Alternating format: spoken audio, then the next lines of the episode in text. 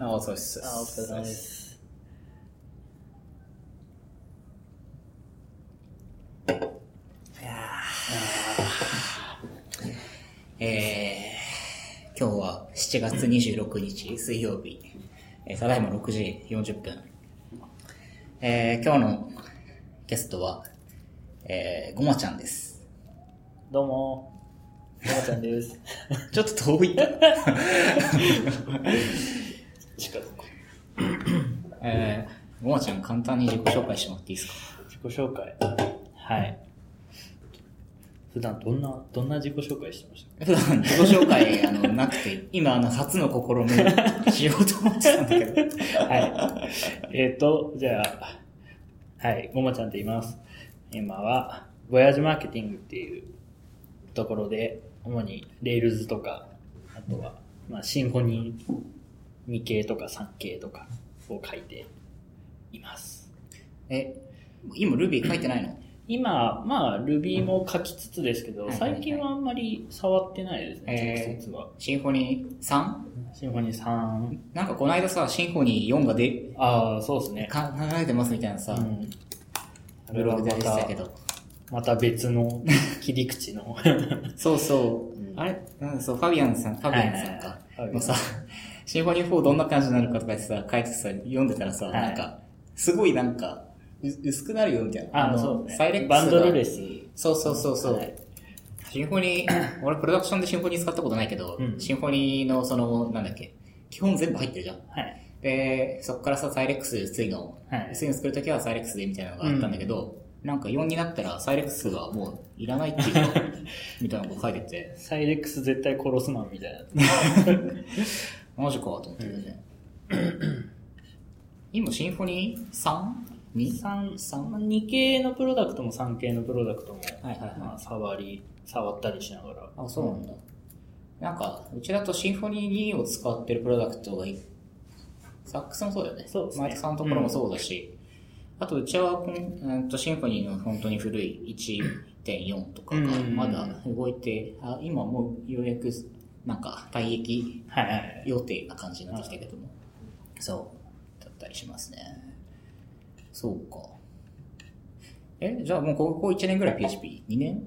しばらくか、うんそんなことないか。もっと。ここ半年ぐらい PHP ですね。はいはいはい、半年ぐらい。前は Ruby、Rails そうだね。をゴリゴリ書いてましたけど。 Rails と Symfony はどっちが好きですか？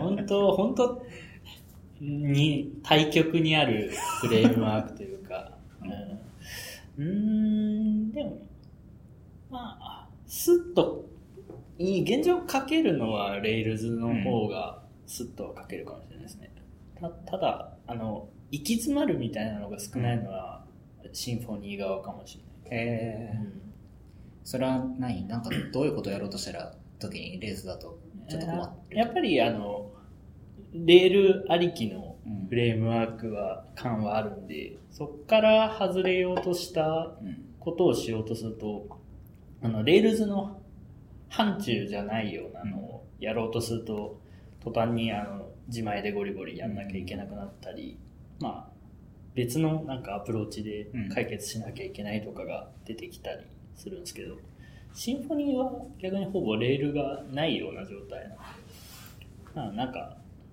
何やるにもまあ最初からそのせ設計から始めるじゃないですけど、どういう構成にすっかねみたいなとこから始めるんで、うん。あんまり詰まることはない。えー、なんか、前田さんにシンフォニーの話をすごいいろいろ聞かせてもらった時に、ひたすらコンポーネントが多くて、なんかこれ、読んでると、例えばその、まあ、ドクトリンの ORM を使っていたり、うん。シンフォニーのバリデータを使ってたりとか、まあなんか、コンポーネント、まあこれ使うよねみたいなのがありながらも、うん。結構それぞれバシバシ入れて、設定書いて、うん。みたいなことしないといけないから、うん。結構初見殺しで、そうそうそう。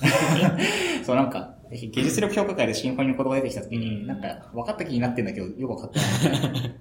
そう初見殺しはすごいありますね。そう。アノテーションもね、うん。多いし、そうそうそう。本当なんか設定ファイルとかも常に3、4パターンぐらいあって、まあ YAML でもいいし、うん PHP のアノテーションでもいいし、みたいな。はいはい。はいそれがいろんな設定項目に対してあるから、そこを適当にチーム内で設定しちゃうと、もう同じことやってるのにいろんな形式があるみたいはいなカオスになっちゃったりもするんで。それは設定の仕方を なんかチーム内で揃えとかないと、うん。その辺はチチームのルールとして置くとかはいはいをやんないといけないんで、その初動はやっぱりそういうルルールの確定とかから入るんで、えー、そうなんだ。大変感はあります。うーんそう、なんか、シンフォニー1.4のコードをバーッと読んでた時に、はい昔、なんか設定ファイルがすげえ長くて、うんなんか、これどこ、どこの設定変えたら何が変わるのか全然わかんなくて、はいはいはいあれしかも、多分1.4だとコード生成を設定から知るはずで、今もそう、今もそう。いや違う。今はそんなに、うんんない気がする。そう、なんか、なんか設定からジェネレートされてるっぽい、っぽいことはわかるんだけどうん、果たしてこれを どこを変えたらいいのかなみたいな。あ割とあの、 Symfony の1系の思想は、その Rails に近いというか、うんまあ、いわゆる昔のフルスタック感があるはいはいフレームワークなんで、そういう平気で魔術が飛んでくるんで、うん途端に追えなくなったりしがちなんですけど、なんか Symfony 2系からはそこを真逆に行ったんで、はいはいはい。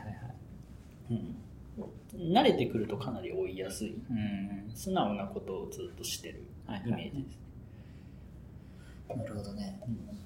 PHP ね。PHP。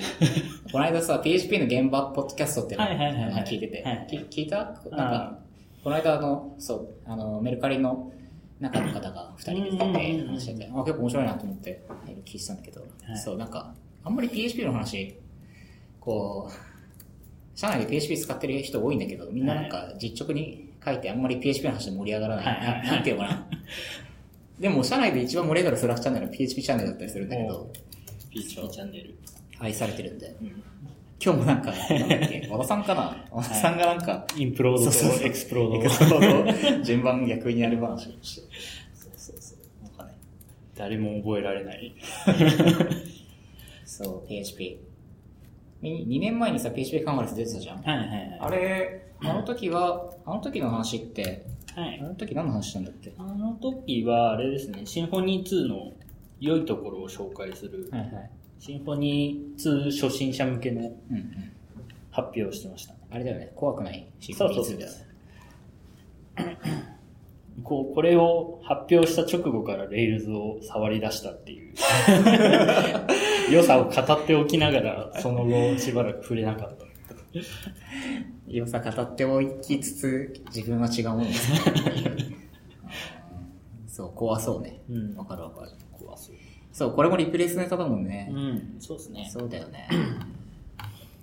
リプレイス、リプレイス業はどうですか？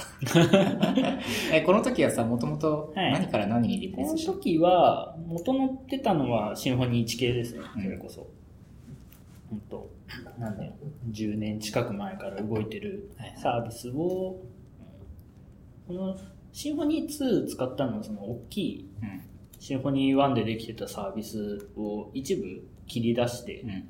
完全別サービスっていう扱いではいはい。作り直したって感じですね。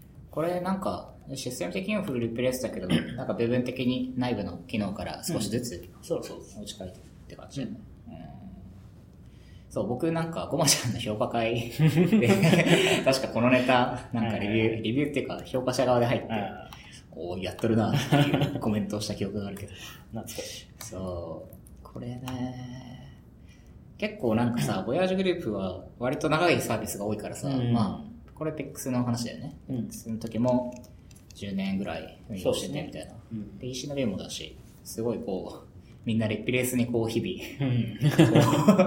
希望を冷やしながらやってるけど。ね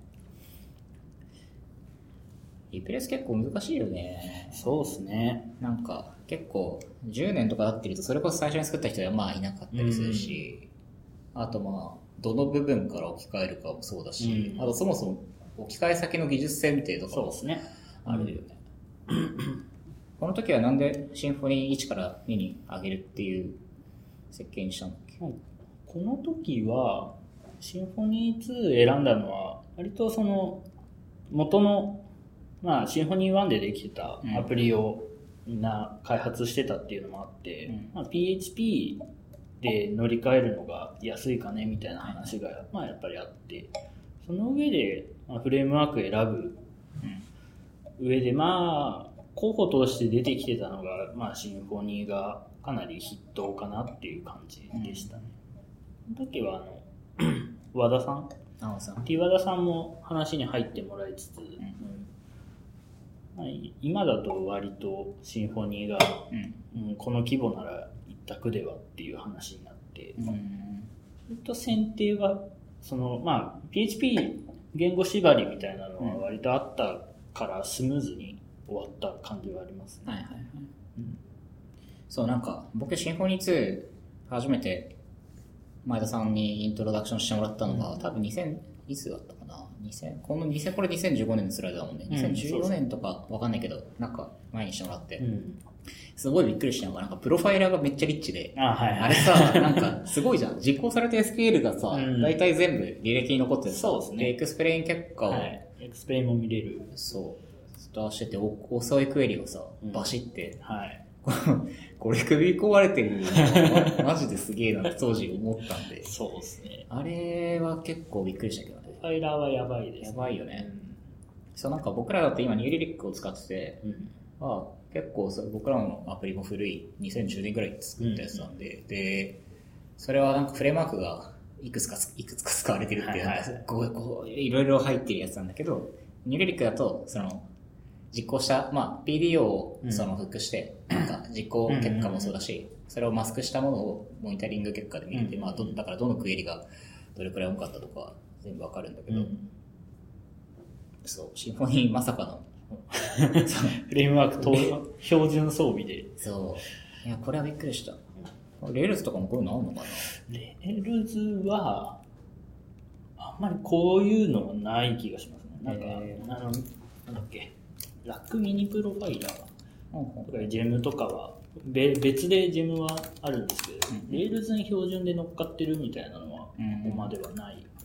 あ、これか、 rack-mini-profiler。へあ、まあ、 Rackアプリケーション用の、はい。うん、プロファイラーってこと Railsとかにも普通に乗っかってきて、うん。まあ、うちのプロダクトもその開発機とかだとうん有効にして、まあ、どういうクエリが走ったとか見えるんですけど、あ、クエリも見れるんだ、これで。そうですねえー、便利だ。それさえあれば、まあ、アクティブレコードが入った SQL とかもうんうん。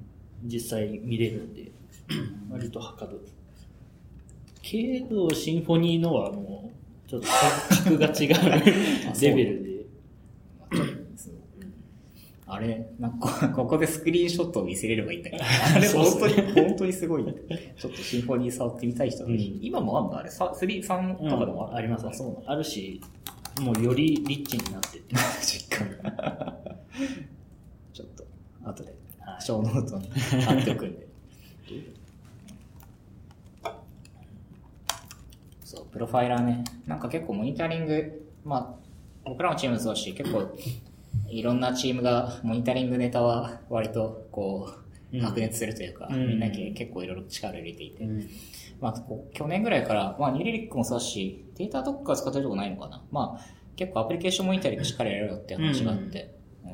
今なんか使ってる？開発そうですね、ニューリリックと、あとはデータドックも使い始めました。あ、そうなの、うんえ、どう使い分けてるな。んか、まだデータドックは、あの、新しく起こり始めた、の最近作り出したサービスに突っ込んでるっていう、あの、テスト運用っぽい感じが多いですね。PEX は今ニューレリックだけで、うん。うん。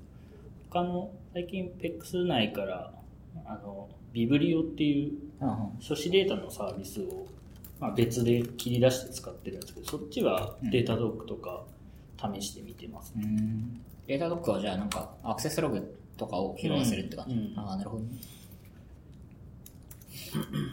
そう、なんかニューリリック、最近あのなんか無料アカウントが、なんだっけな。なんか、ああ、ね。いつだなくなる10月だか11月に。今年なくなるんだよね。うんうん。そうそう。リリースされてたけど。結構僕ら昔からニューリリック、なんか、とりあえず入れるかっつって、サーバーモニタリングだけ入れるとか、はいはい繰り返したんで、とうとう来たか。まあ、使ってるのにお金払わないっていう、うんなんか、それはそれであれなんで、そう。割と僕らはなんか、なんか、なんだっけな、大谷さんと前話してて、なんか、きメッセージリンク便利だからお金払わしてほしいんだけど、はいはいはい。逆に請求してこないから、みたいな話をしてて、それは、それはそれですごいな、みたいな。そうそう。まあ、今僕らはユーロ、ユーロ版で使ってるけど、うんフラクトだと。なるほどね。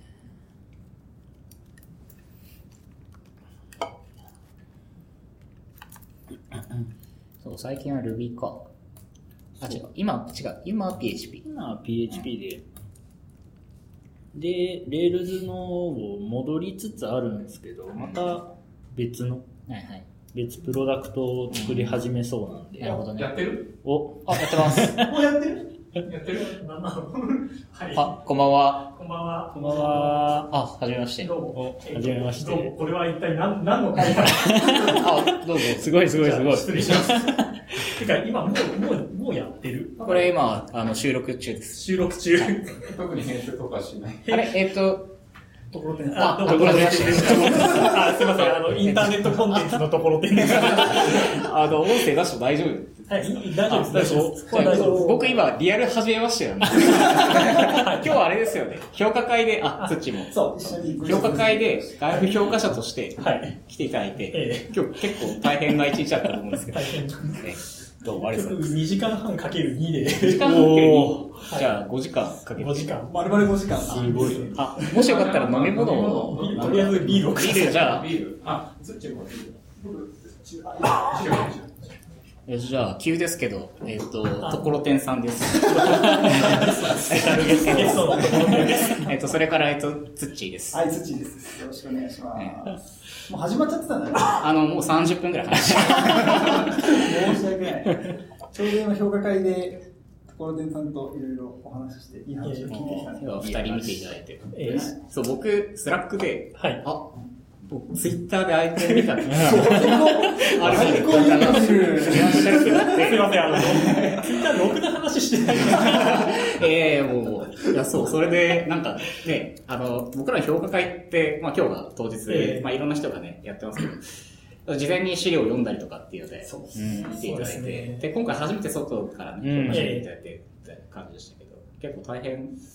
うん、大変っちゃ大変ですけど、まあでも、な、なんだろう、僕としてはノリは、あ、これ、しあの、なんだろう、論文の審査会だと思ってど、これ多分修論修論審査会みたいなノリでいいんだなっていう。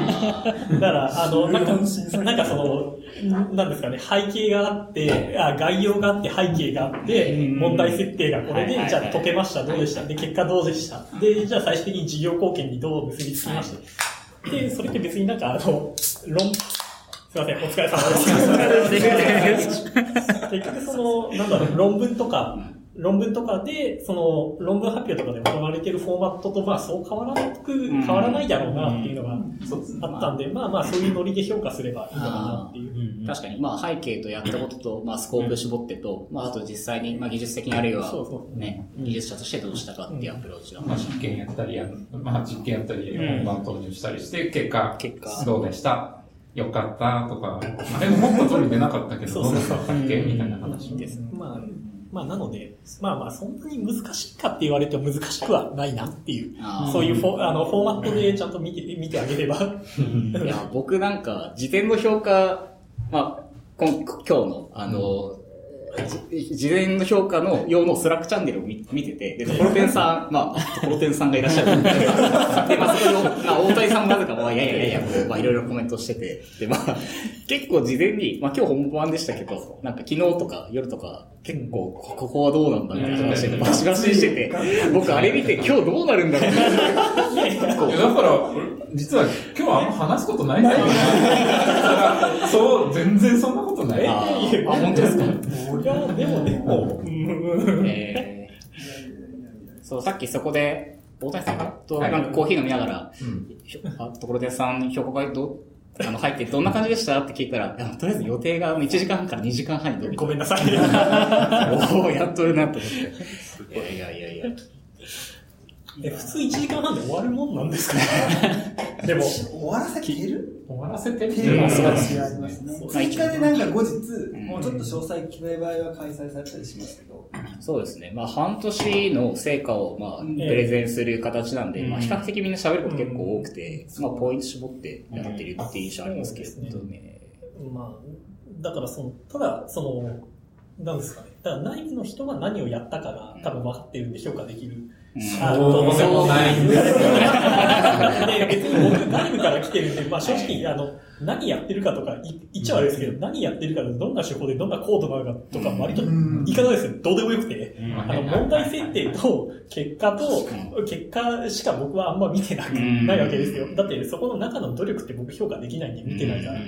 でだったら問題設定がちゃんと正しいですかと、でそれに対するあのアプローチだったりとか、そそもそもあの周辺の業界知識知ってますかとか、うんで話とかで、まあ基本的に聞いていくだけなので、まあまあ僕は楽っちゃ楽なんですけど、あ あ、でも、まあでも、でも、やっぱりそこを、だから僕そういう意味では今回意図的に行動はあんまり見ないようにしてたんですよ。ああ、なるほど。あそのアプローチの妥当性とか、フォーカスした部分を。とか、うん。けとか結果の結果。結果の解釈の仕方とか、そこら辺を中心に突っ込んでいて、SQL は DISTINCT じゃなくて GROUP BY の方が効率いいよとか、そういう話はしない。全く意味がない。しない、しない、しない。一切やらない。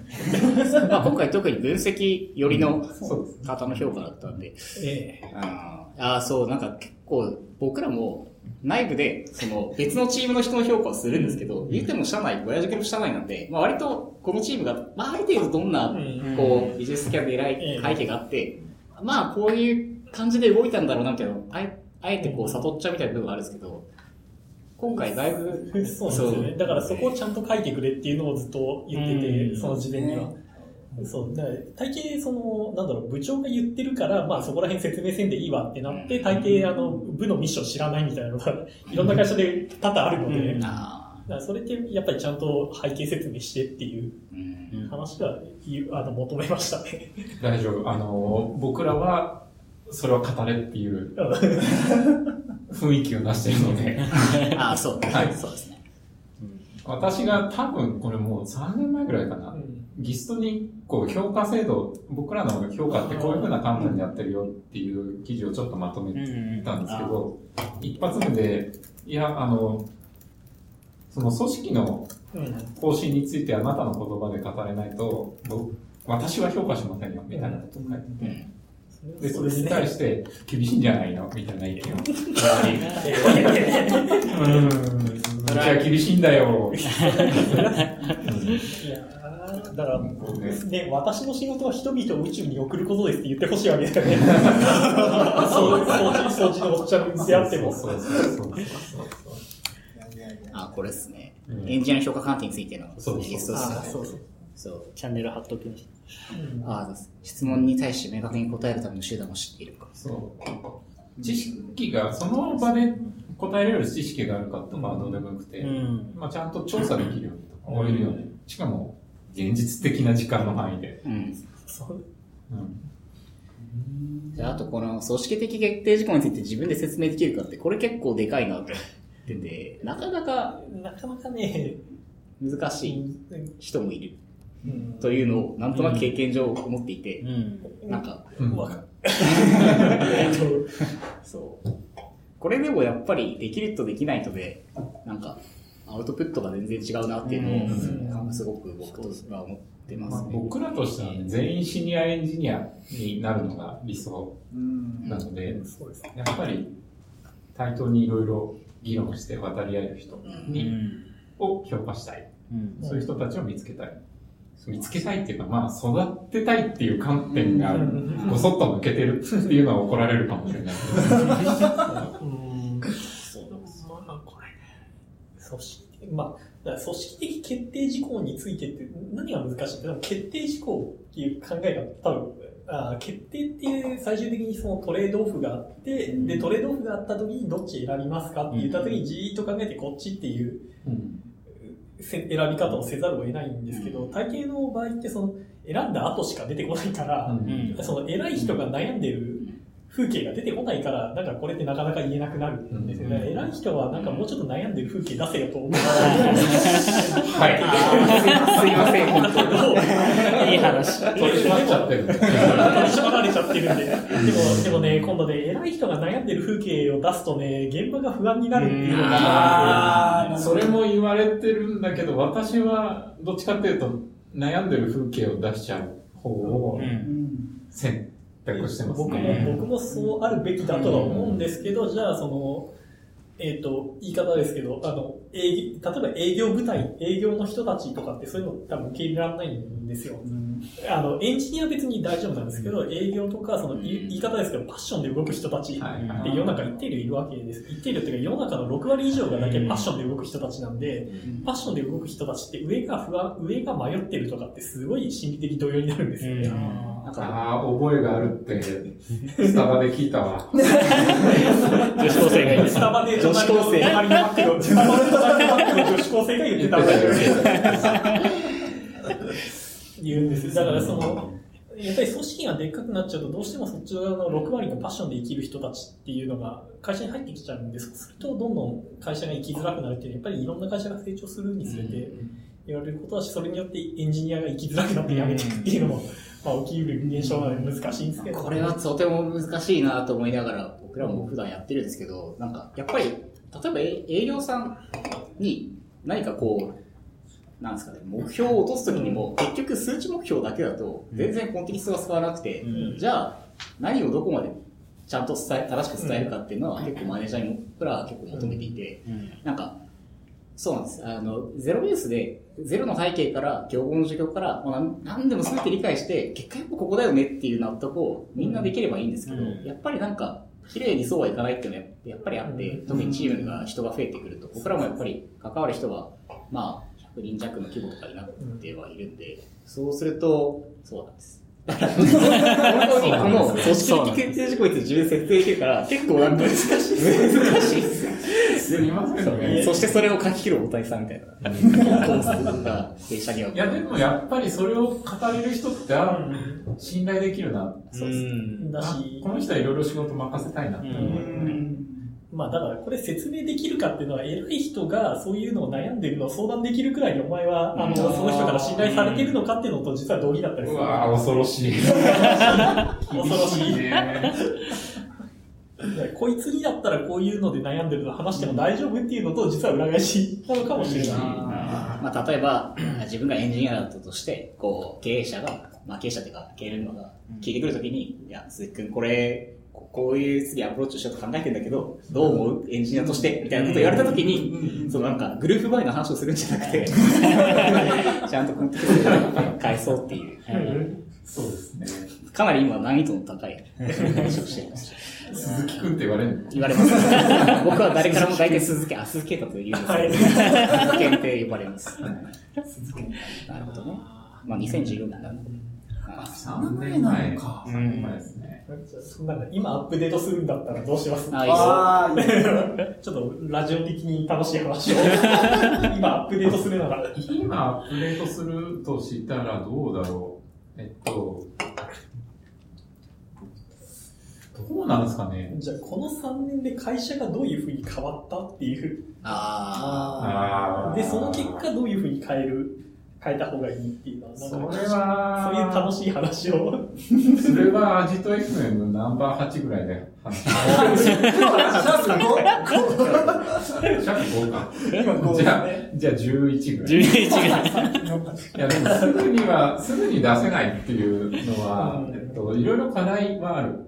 課題は感じてるし、実際いろんな人に、僕らのエンジニアの人たちに、いろんな相談をしたり、もしくはこうしてほしいんだよね、みたいな話を言ったり言わなかったり、言わなかったり、うん、まあなんか悩んでるって話は言うんだけど、もやもやっとしてますね。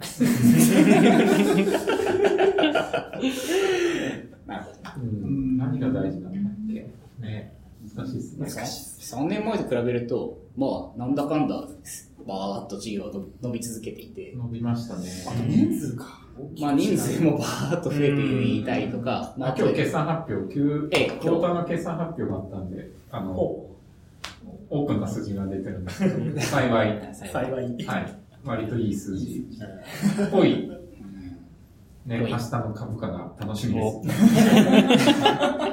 ちょっとなんか、俺ちょっとそういうとこカットしないといけないから、やめてもらっていいいや、僕大丈夫、大丈夫なんでね。オープンこの情報ドキドしながらとどまってる、とどまってる。いや、そうだ。今日だ今日だけ言える。今日だけ言える。今日だけは言えない。そういいですけどね。そう。いや、僕ね、3年前と比べてだと、僕3年前フラットチームじゃなかったんで、2015年頭からなんですけど、うんやっぱ人がガッと増えたなっていう印象が、まあ事実、事実増えていて、そこですよ。でもなん、なんですかね、なんか会社の周り、会社の、なんだろう、人数がガッと増えるのもそうだし、なんか、普段の仕事で関わるメンバーが増えるっていうのが実感値として一番影響があって、うん。まあ、評価もそうだし、なんか、人の行動を見るのもそうだし、うん。本当に、いやーなんかね、倍ぐらいにな倍以上じゃないで言うと、僕らも倍ぐらいにはなってますね、そうですよ3ね。年経つと。大谷さんはもうチーム人数増やしたくないってずっと言いながらも、ずっと言ってるけど、ずっと言ってるけど増えてくる。増やしたいですか？いやいや、増やしたいわけないじゃん。ねですよね。大谷さんは普段何人ぐらいのチームでやられてえっと、まあ今、えっと、いいろいろ紆余曲折あって、ええっと、まあ結局今、えっと、3.5人みたいなチームで今やってます。へね。じゃあもうちょっとランチに行けば相談すぐみんなまあまあ、ですね。な。まあ、っていうのと、あと僕は、えっと、今、あ、だから、その自分の会社は3.5人ぐらいでやっていて、であと、まあ、出稼ぎで出てるところで、まあ、あの、えっと、あれ30人ぐらいのチームのところにちょっと入ってたりするので、まあ、そういったところはちょっとでかい。うん。エンジニアが30人いや、えっと、全部で。全部。うん。すっごい申し訳ないんですけど、今、ザックスっていう会社の規模で、はい名前と顔が一致しなくなってきてるんですよ。ザックスで。俺さ、頑張ってもらってます。エンジニアチーム大体20人ぐらいなんで、んまあ、と当然、あの、名前と顔が一致する当し、お話もいろいろするんですけど、全体で言うとちょっと一致しないっていうケースが出てきて、本当申し訳ないな。人も増えますしね、通度通度。うーんまあ、優秀な、あの、マネージャーマネージャーズはいるので、大丈夫だと思うんですけど。組織でっかくなるってこういうことかなって思いますよね。そっち今回初めて評価者。あ、違うか。あ、前回もやっ前回。うん今回た。けど、今回はその分析系っていうのが、自分はあんまりそのそっちの畑じゃない。うんけど、その評価会に参加するっていうことで、なかなか勉強になった。ところえ、石谷さん一緒、一緒に？評価者でご一緒。あーってことですよね。評価あと、者見学。見学見学。じゃあ4人で見てたんですか？評価者とあ見学あ、まあまあ見学ね。3人評価者と見学見学一一人。人。大谷さん見学とかなんか言われそうだし。実際言って自分で言ってた。全然見学じゃないじゃない2時間ぐらいは黙ってたと思う。頑張りましたね。我慢ならず。2時間半やってたから。まあ、時間とか我慢してたえっと、結局、普段何されてるんですか？普段僕は結構バッジを書いたりとか、あとそっちの運用だったりとか、あとメインで今やってるのが、その運用改善ですね。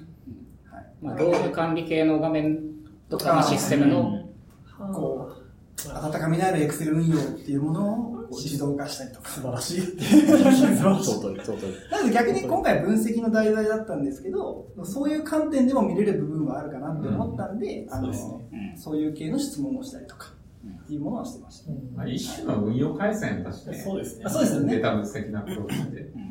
今回その分析した結果をちゃんと自動化するっていうところが目的だったんで、うんじゃあそれに対してのアプローチってどういうのがあるんだっけだったりとか、結構運用っていうのはその日々続けるものなんで、もう早く出すことが結構価値があるじゃないですか、っていう話をしたりとか、いろいろありましたね。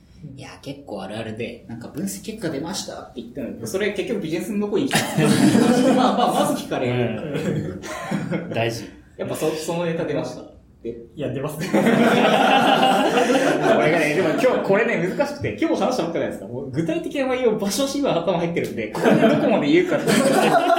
しかも、そまあまあまあまあ。まあまあまあ。抽象的。あの、頑張ってるって。頑張ってる。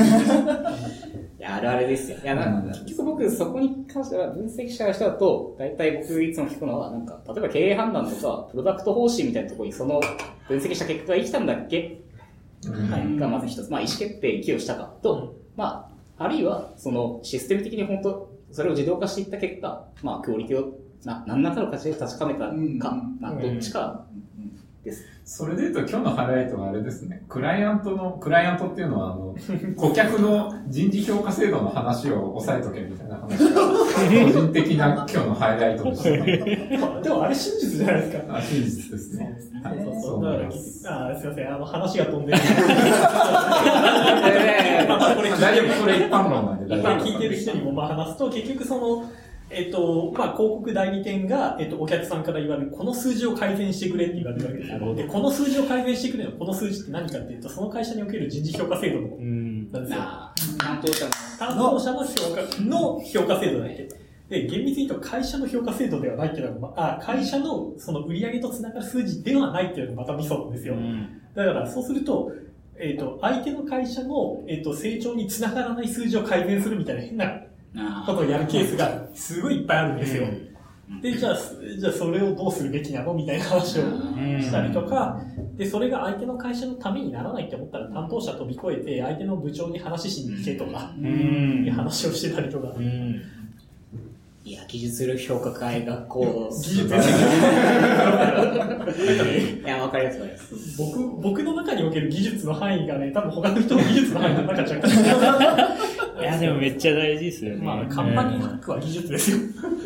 さあ、もともとってどういうキャリアというか、ああ、えっ、と、僕、えっ、と、まあまあ、表に、まあ、いろいろ表に出してるんであれですけど、えっ、と、もともと、えっ、と、大学ではセキュリ、えっ、と、セキュリティとかやっていて、その後 NTT の研究所行ってセキュリティやっていて、で、えっと、で、まあ、まあ、えまあまあ、ラジオなんでいろいろ言いますし、表、僕も過去に表に何回も言っている。まあ、NTT の研究所で、セキュリティ、セキュリティって大体2週間で賞味期限切れるんですよ。あの、新しいセキュリティ手段考えたとか言っても 2, 2週間で大体賞味期限切れちゃうんで、うん。いたちごっこ。ですいたちごっこなんで、うん。で、そうすると、えっと、じゃあそれをビジネス化しようってなった時に、NTT じゃどうやってもビジネス化できないんですね。あの、えっと、研究所で1年開発をやって、事業会社で1年開発をやって、で、えっと、協力会社にそれを出して販売しますよ。お前、いつ、いつの時代の話だっていう。あだから、交換機作ってた時代のワークフローが情報化が起こっても、あの、ずっと生き続けちゃっていたんで、あ、ダメだ、ここの会社でセキュリティやっても金にならん。あ結局僕の行動、僕って結構あの、お金の人なので、あの、行動原理が金になるかならないかなそうすると NTT の研究所でセキュリティやっても金にならんっていうふうに僕は判断して、で、じゃあ、で、当時、えっ、と、2010年とか、ちょうどクラウドって言われてた時で、よし、じゃあちょっとクラウドの部署行きますって言って、クラウドの部署に移動を願い出て、で、まあ、あの、当時 PFI さんとかといろいろやらせていただいて、で、いろいろあった結果、えっ、と、社内、社内のクラウド、うん。社内クラウド始めますっていうのがあったんですね。2010年。大会社の発想だ。社内のクラウドをやりますって言って、あ、えっ、と、今、あの、P なんとか FI さんと一緒にやっているので、えっと、まあちょっとなんとかにしておかないといろいろもったいない。P なんとか FI と一緒にやってるんで、あの、ジェンキンスのサーバーを貸してください。っていうふうに言ったわけですね。うん。あの、じゃあサーバー提供は2ヶ月後です。は？変 えっと、インターネットにつながるのであれば、セキュリティ申請を書いた上で、回線を自分で引いてください。は？お前、で、で、あまりにムカついたり、お前な、お前ら舐めてんのか？って、お前らクラウド舐めてんのか？っていう文章を、そこのチームに送ったら上司から呼び出されて叱られたんで、ムカついたんで会社辞めました。この会社に、この会社にいたら、あの、この会社セキュリ、あの、クラウドやる気ねえんだなっていう。あまあ、お前らなんで桜、桜インターネットが5分でできることが2ヶ月かかるんだよ、なんだお前らっていうような文章を送りつけたら、あの女子から超怒られて、まあ、おかげの一人ですね。やめて、まあまあ、その後、まあ、で、まあ結局、えっと、当時やっぱ不満に思ってたのが、まあ、クラウドの部署行ってデータ分析とかやってって言われたんですけど、やっぱりデータもらってくるのが、でえっと、研究所がデータからむちゃくちゃ遠いんですよね。結局データがあるのって事業会社で運用やってる現場にしかデータってないんですよ、運用ログって。で、なのでそうするとその、研究所がデータからむちゃくちゃ遠いんで、研究所にいたらデータ分析できない。まあまあ、あの、やめたき、やめたき系まあ、その、あの、クラウドやる気ねえな、この会社っていう話と、あの、研究所にいてもデータがないっていうの。で、じゃあちょっとデータがあるところ行こうって言って、まあ、ソーシャルゲームの会社に転職して、で、その後、えっ、ー、と、ソーシャルゲームのデータ分析やってたら、うん、データ分析やっても成果に結びつかないっていうふうに思ったわけですね。目、目黒の会社の。目黒の会社の話です ね。まあ、いっぱい、いっぱい資料出てるね。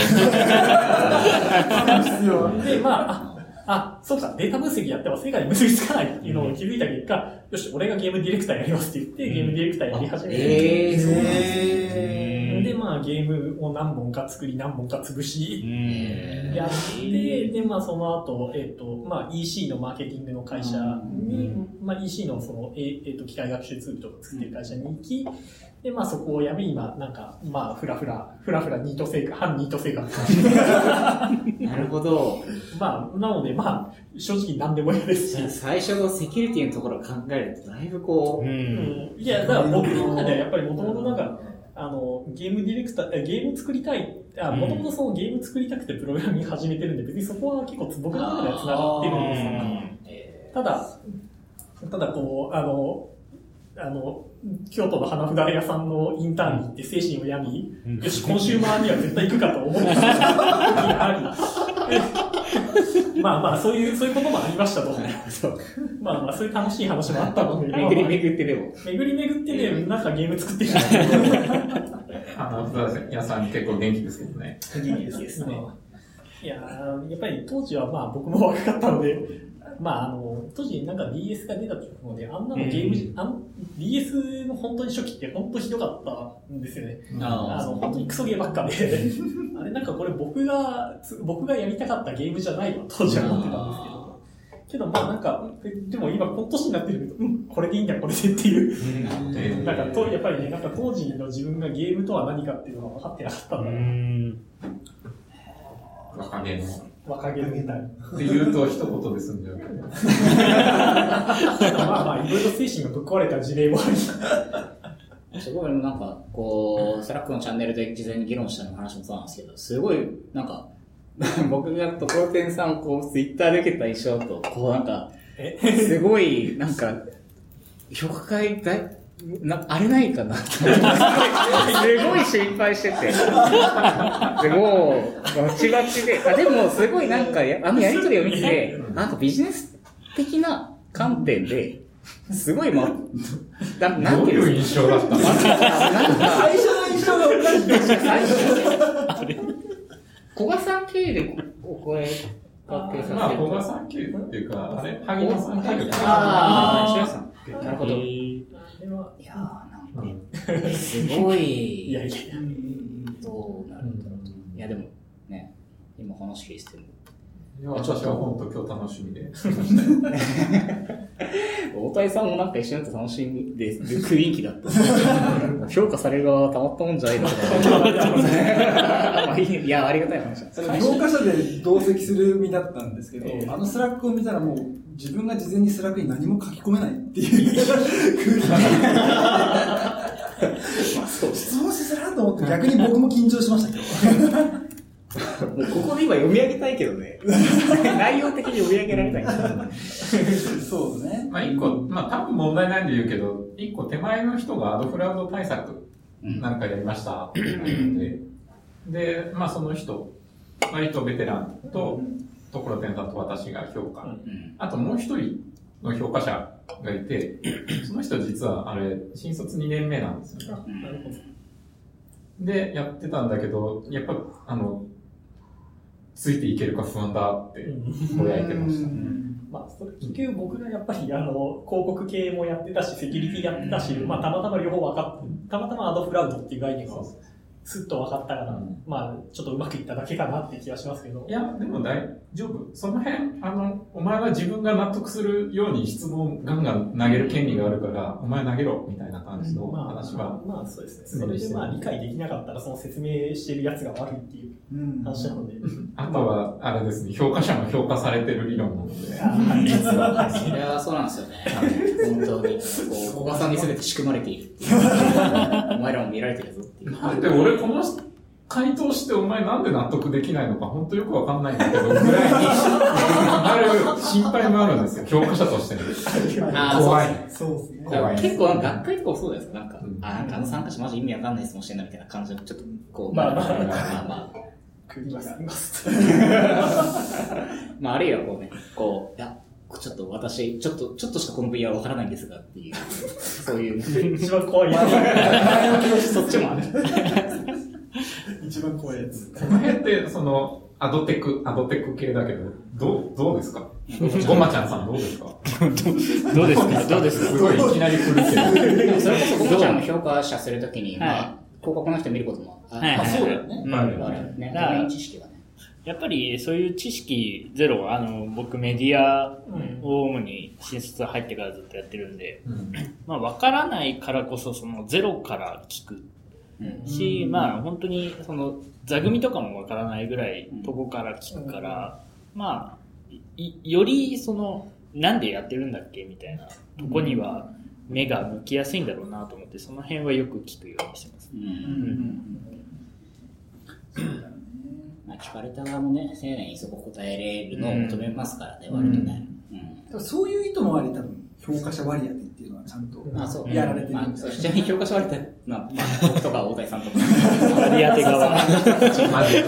してますけど、いつも結構ニヤニヤしながら、あ、これ面白くて、社内で誰、誰に評価してもらうかっていうのをこう、滑り消してるんですけど。こうやってたら面白い評価が出るんですよ。それはやっぱりじゃあ、えっ、と、じゃあ、あの、自分の事業がちゃんと説明できるかどうかを問うために、えっ、と、ちゃんと意図的に部署をずらしたりとかはやっぱりやってる。部署は必ずずらしてますね。そうですねあー自分のチームの人は自分たちは評価に出ない。うんいいですねあと評価者2人が同じ部署。まあ今日もうん後半そうだったけど、っていうケースは実際あって、まあ、できれば違う部署の方がいいかなって思わなくはないけど、僕らそんなに人潤沢じゃないんで。まあ、そうですね。そうですね。ねエンジニアで2000人ぐらいいたら、選び放題だと思うんですけど。なんで、だから100人、100人ぐらいかな。今そうですね、100ぐらいですね。それぐらい、確かにそう。まあ、そういう文脈で、うんあの、評価できる人っていうのを、ちょっと外に求めようかう企画そうですね。なんですよね。今回心さんに依頼してる。ありがとうございます。いや、ありがとうございます。本当僕らも、だから、社内の視点でしか評価できないっていうのが事実なので、うんまあ、そういう意味で、こう、評価者側が今回ね、外部の方からも出るところすげえあるんじゃないかなと思いますね。いや素晴らしいうんでも、割とあの、どうどうでした？なんか外部から入、外部から、フィードバック。可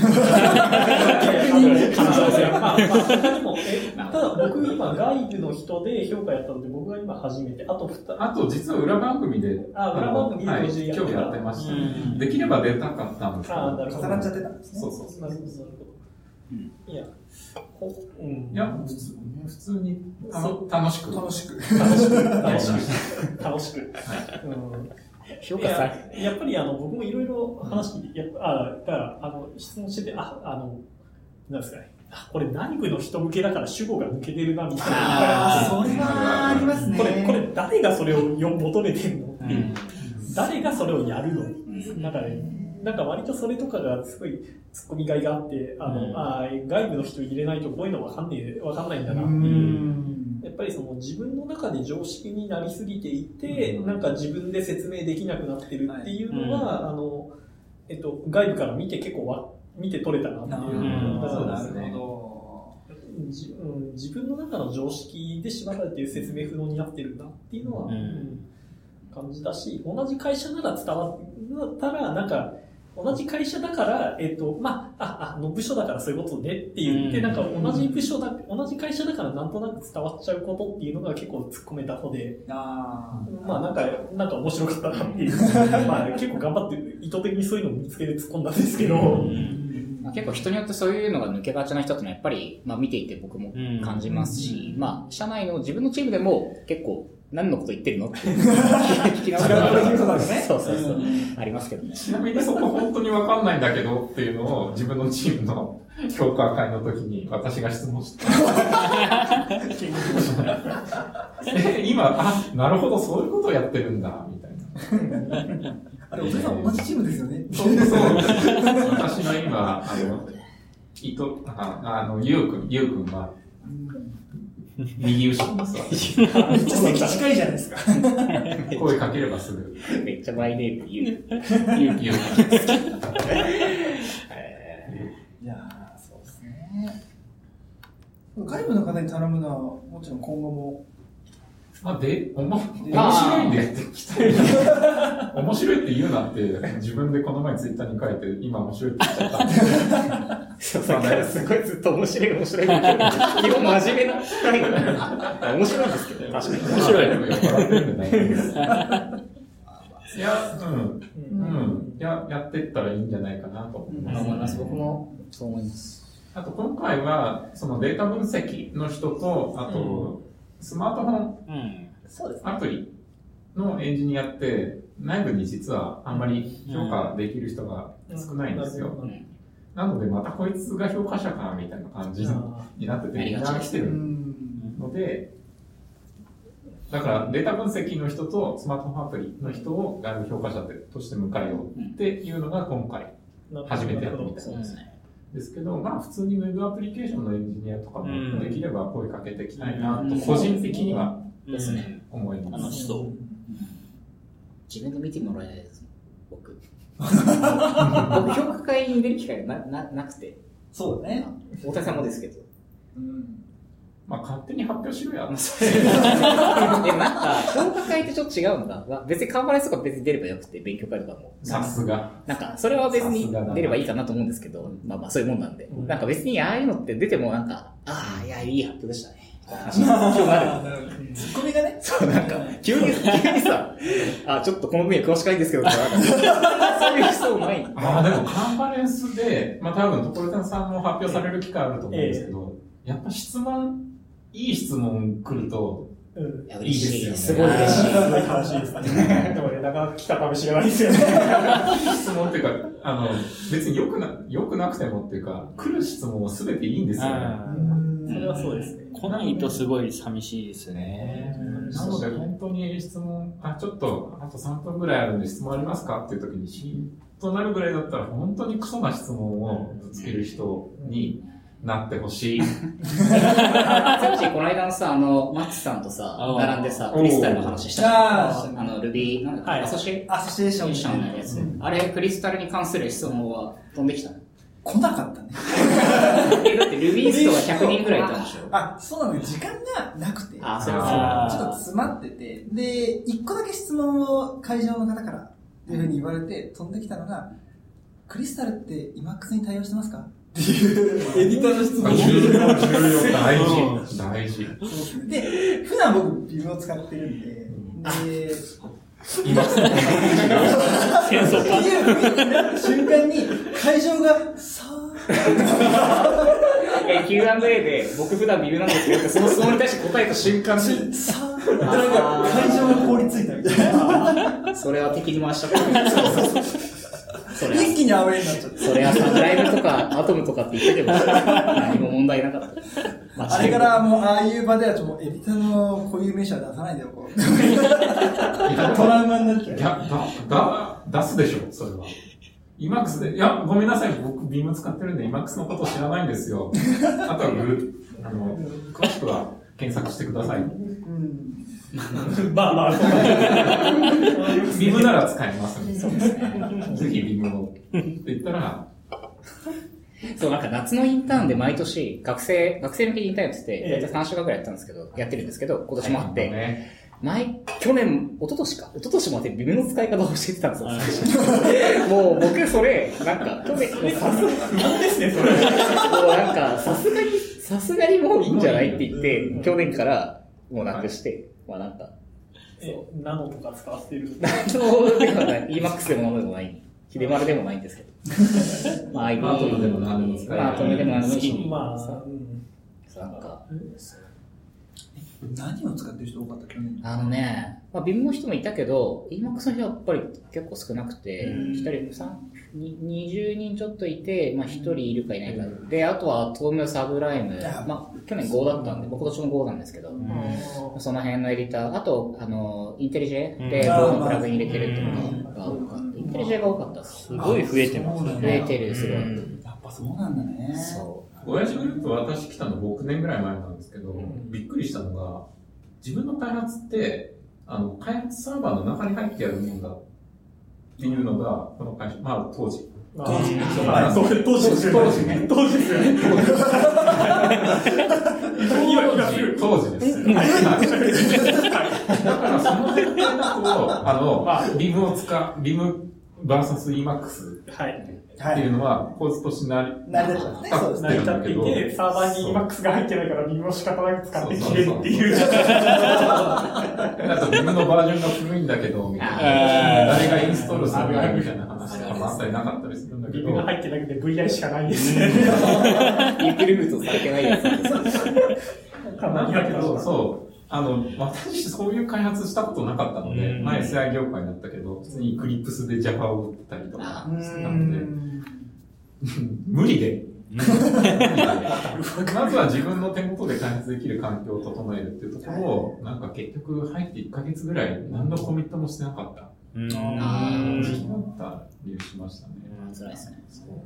だからそう、あの、2年前、2年前かな、の引退イベントまでは、割とそういうちょっとコンテキストを引きずってたんじゃないかな。ああー、なるほどね。あー、だからビムは、なるほど。そういう経緯。そう。ビーム使えなければあなたたち開発できませんよっていうコンテキストって、まあ過去に多分あったんうんまあね。でしょうね。大変ですね。知らない、そんな環境で開発したことないない。まあ、とはいえ僕はビームは使います。まあ、いや、エディターの話。そう。何でも使えばいい。何でも使えばいい。何でも使えばいい。じゃなければいけないっていうところはもう、うんいや自由を尊重したい。自由あ、もう今日1時間経った。え今日ね、いごまちゃんとこの開発環境って今どうだ僕も普通にローカルで、まあ僕はあの JetBrains 系がい好きなん PHP ストームとか、うん Ruby、 RubyMine。RubyMine、あーブランド、まあレイルズ使ってるんで。エールズな、もうそこも各自好きにですね。うん。僕は Ruby マイン使ってますけど。ーいや、 IntelliJ いいっすね。なんかそ、この間その Google が Kotlin を Android で押しますって話だけど、うんそれもね、 IntelliJ と連携してやるとかってIntelliJ 強いっすよね。僕ずっと学生時代から JetBrains 系一派なので。うん。僕確かなんか Scala を3年前ぐらいかな、プロダクションで書いた時に、なんか小田井さんかなうん IntelliJ いいよって言われて、うんそこから使ってますね。まあ入れたら動くしね。うん。そうですね。そ Vim と違って。いや、 Vim は。今とか Vim とかは、あの、止めはしないけど、何がいいって言われたら、うん、インテリジェ系なら、まだ、あの、こうやりゃ動くよっていうサポートができる。うん。言い方をしてます。インテリジェすごいのが、言語またいでも同じ感覚で使えるっていうのはすごいんですよ。ね。最近あの、僕ずっと Android のプログラム書いてて、うん。Android Studio を使っていて、で、久しぶりに Python 書くかって言って、で、あの、使っ使ってた、そう、PyCharm に、あ使ってたエディターがあの Python3.5 までしか対応対応してないので、うん3.6対応してなかったんで、うん。でそれパス通すだけやん、なんで対応できてるんだよと思いつつも、でまあちょっと他のブラウ他のエディター探すかって言って、PyCharm 使ってみたらめちゃくちゃ使いやすいんですよ。うんあこれ、これ、あこれ Android Studio と全く同じ感覚で使えるやんって言って、そこのその、なんだろう、エディターの引っ越ししなくていいっていう感覚がすごいいいですね。いつも使っですね。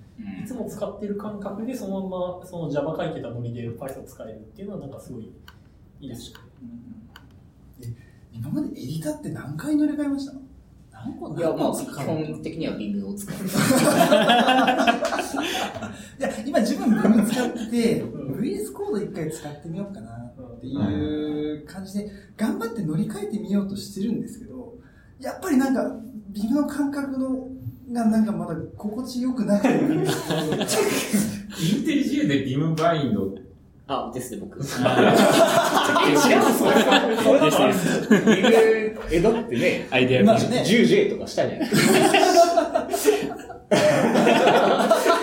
さんめっちゃ首振ってますから。えー、マクロも欲しい。うんでもなんか自分なりの設定やりすぎて、その、一時代だったら、ビムバインドを入れた時にも、あれないじゃんって言って、る設定するあ壁があって、そうそうそう。あ、僕ビームデフォルト派なんで、基本的に。あ、だったら楽かも。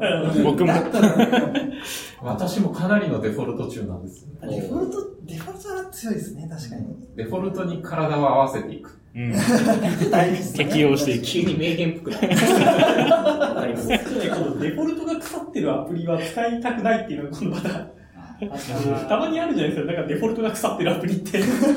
アプリとかエディターとか。デフォルトに体を合わせていく。ああ、じゃあやっぱデフォルトにちょっともう一回戻んないとダメですね。確かに。あとデフォルトをバチッと切り替えると、なんかあの、辛いっていうのもあって、あの、ビジュアルスタジオそれでと嫌になったんですよね。ええだからあ昔ずっとビジュアルスタジオで C プラ書いてた時期とかあれもめっちゃいいとは言いますけどね。あめちゃくちゃいいです。ただ、うんあるところからなんかバインドが微妙に変わった時期があって、その頃からなんか使う、使うのが嫌になってきて。ああ、でも未だに、私前職イクリプス使ってたんですけど、未だに、あの、クラスを検索するときにコントロール K しちゃうんですよ。あ、まあ、ー Windows、普段 Windows キーボード使ってるんだけど。そう。なので、あの、辛いですね。インテリジェいいのが、やっぱりシフトシフトで全てが解決するんで、あーわかるエビシングですよはいね。クラス名でもアンドメイシーコマンド名でも、とりあえずシフトシフトして、なんか、打てば、継続するのかもシフトシフトって何？サーチエブリウェア。エブリ、エブリシング。あエブリエブリ、エブリシング。あれ、めっちゃ、もう、あれだけで今知った。あ、超おすすめです。明日、明日試そうと今思った。学びがある。絶対忘れてると思う。これ聞き返した時に試すわ。多分公開されなんかこのポッドキャストすごい問題があって、これの聞いてると飲みたくなる。飲んでる人は全然聞いてないんじゃないかってまあ僕らも飲んでるんですけど問題があります。今ちょうどさっきあの、インテリジェを起動して、あの、今起動待ちですね。あ、さっき、あ、聞いてる自分が聞いてる。なんで皆さんも多分そういう流れで今やって立ち上げてる感じ。なるほど。シフトシフトか。シフトシフトです。シフト2回押すってこあ、そうです。うん。ダブルクリック。なんか入力するのが。あ、そうそう、出てきて。うん。で、もうなんか、といい感じ。いい感じ。らしいですね。それもデフォルト。プリファレンスって言ったら設定したらしい。そう、そう、デフォルトって。もういいいいっすよ、デフォルト中。エディターの話はじゃもう15分ぐらい。違う、インターンの話はいい。いやいや、話してるいいんですけど、なんでこの話になっちゃったの今日ね、そう、いやいいんですけど、いやいや、いいんですよ。楽しいから。今日はクリスタルの話をするんだろうみたいなことをこう、なんとなくさっき、あ3分ぐらいで終わった。あれ、僕ら入ってきたのって何分後ぐらいなの？30分後ぐらいです。あ、じゃまあまあ大丈夫です。あ、じゃあ、じゃあ、まあ、そんなところですかね。どうなんだろうえっと、じゃあ、えー今日の録音は、アジト .fm スラッシュ5で、5。えーお聞きいただけます。 show note も、えっ、と、そこに貼ってあるんで、ぜひ見てください。えー iTunes からも、ポッドキャストで、えっ、と、ダウンロードできますので、うんぜひ聞いてください。ねはい。じゃあ、えっ、と、今日は、えーごまちゃんと、つっちーと、大谷さんと、えっ、と、スペシャルゲストのところてんさんでした。今日はありがとうございます。ありがとうございました。ありがとうございました。